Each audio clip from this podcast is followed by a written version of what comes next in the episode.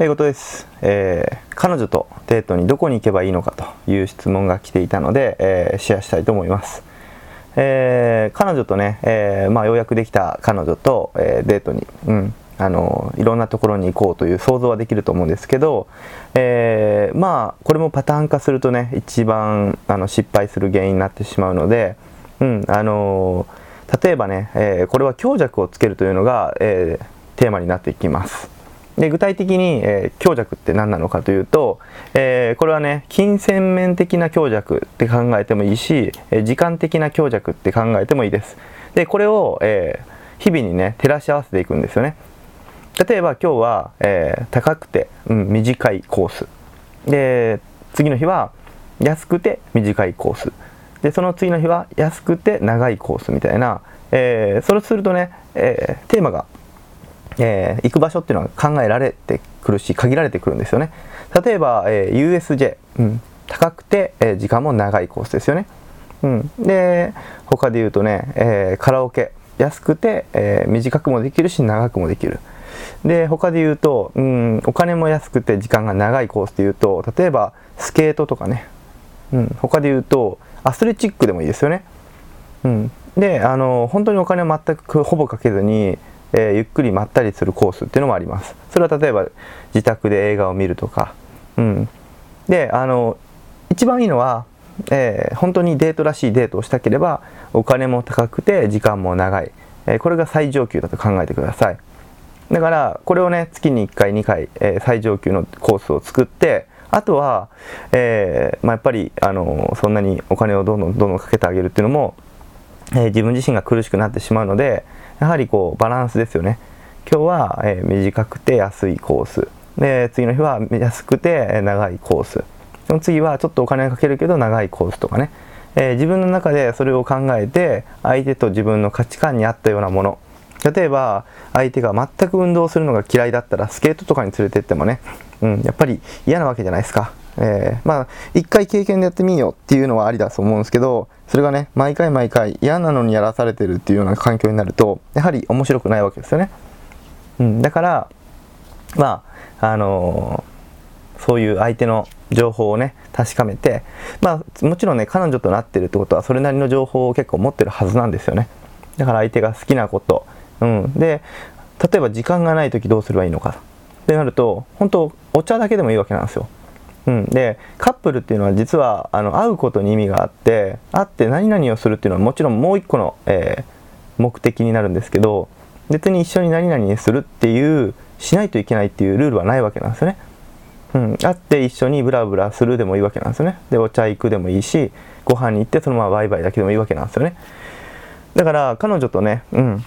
デートにどこに行けばいいのかっていうのは日々その時の気分だろうし例えば USJ に行こうぜとかディズニーランドに行こうぜみたいな大きなイベントを作ったとしてもその日が雨だったらいけないわけじゃないですか。行ってもテンション下がりますよね。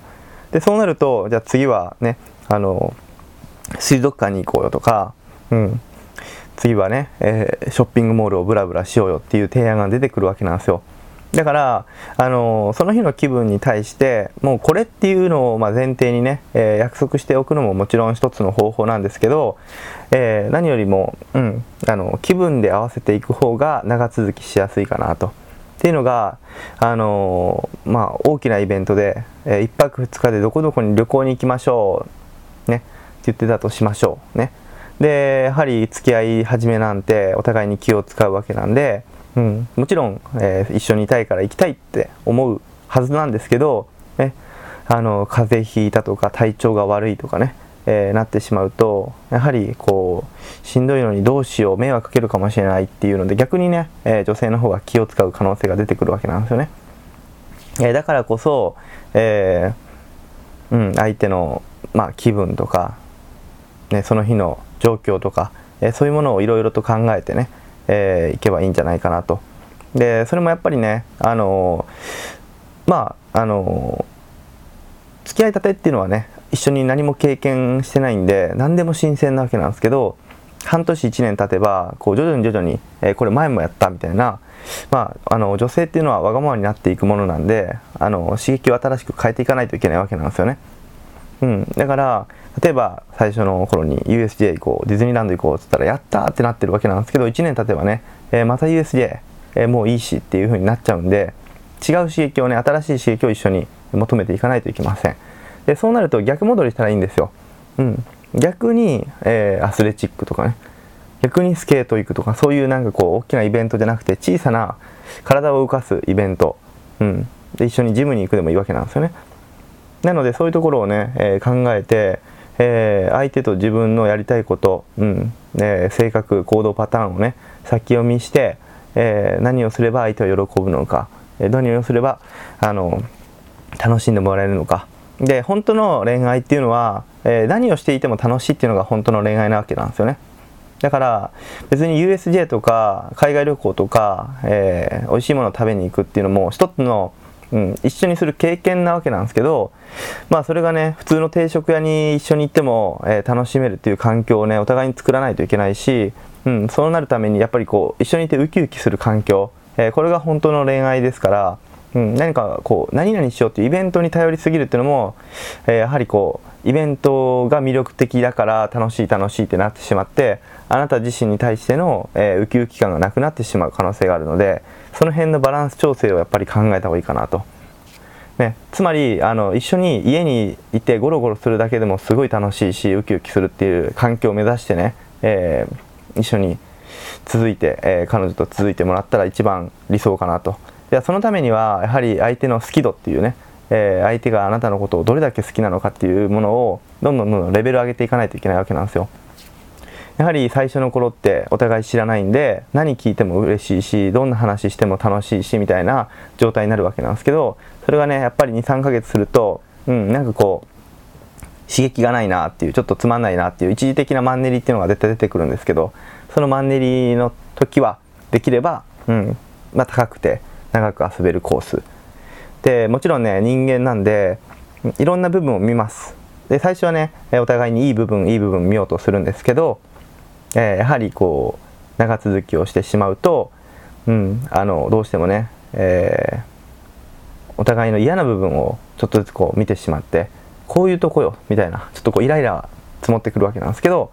えー、でも、え本質的なことを言えれば、うん、イライラが見えてきてそれもカバーできるぐらい好きなわけなんですよね。でその状態を持っていくそその状態に持っていかないと恋愛っていうのは天秤で好きと嫌い嫌な部分といい部分っていうのがこうバランス調整されていくわけなんでだからね、え基本的に3ヶ月6ヶ月9ヶ月12ヶ月うんまあ、基本的に季節の変わり目と言われているタイミングに、えー、多くのカップルは、えー、別れたりしてしまうわけなんですけど、えー、そういう状態にね、えならないことまあ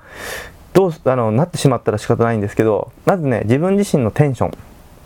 ていうのをね常にこう上げておく、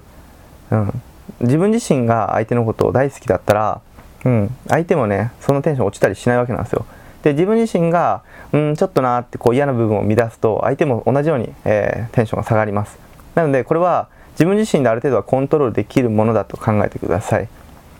つまりね、えー、最初の、えー、質問に答えますけど、え彼女とデートにどこに行けばいいのかという部分で言うと、うん、まあ正直どこでもいいっていうのが答えになっちゃうんですけどえー、まあその相手の女性とか性格、えー、環境に考え基づいてね考えて、うん、お茶に行くだけでもいいしショッピングモールでうろうろするだけでもいいし遊園地に行けばいいし水族館に行けばいいしまあそんなのはまあ何でもいいんですけど、うん、何よりもこう1週間後何々しようねっていうイベントごとを作るっていうのがやっぱり、えー、お互いをね、えー、成長できるというかお互いにこう刺激を与えれて楽しみにできて、まあ、人生も楽しくなるのかなと。で目標ってやっぱり一番大事なのでその辺をね考えて、えー、行動していってください。以上です。